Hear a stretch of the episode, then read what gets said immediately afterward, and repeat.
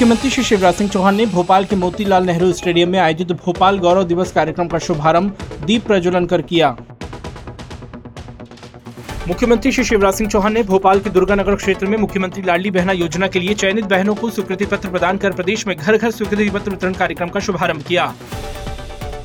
स्वीकृति पत्र वितरण कार्यक्रम में मुख्यमंत्री जी ने कहा कि हम सब मिलकर बहनों तक स्वीकृति पत्र पहुंचाएँ ताकि बहनों को दफ्तर के चक्कर न लगाना पड़े, उन्हें परेशान न होना पड़े।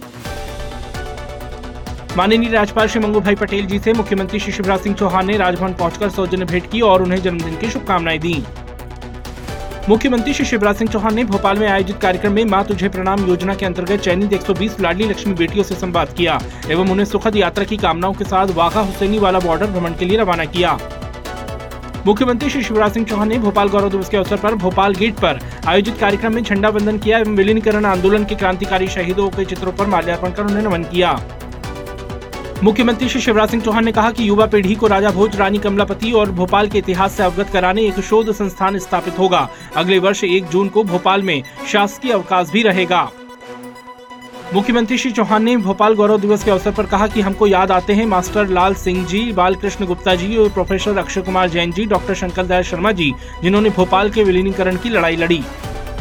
लगभग पौने दो साल भोपाल ने भोपाल रियासत में रहने वाले लोगों ने भोपाल को भारत में विलीन कराने के लिए आंदोलन किया। और गौरास में हमारे लोग शहीद हुए।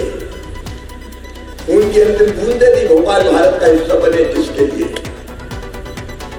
हमको याद आते हैं Pandit Uttam Das Mehta Mehta. Master Lal Singh Balkrishna Gupta ji. Professor Akshay Kumar Jain ji,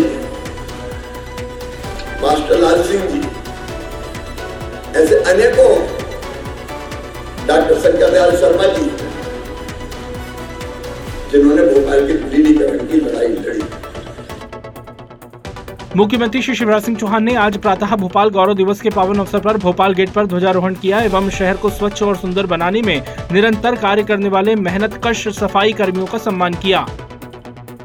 मुख्यमंत्री श्री शिवराज सिंह चौहान ने आज मंत्रालय में वीसी के माध्यम से आगामी तीन जून को बालाघाट, पाँच जून को झाबुआ, सात जून को रायसेन एवं नौ जून को रीवा ज़िले में आयोजित होने वाले कार्यक्रमों की तैयारी की समीक्षा की और आवश्यक दिशा निर्देश दिए।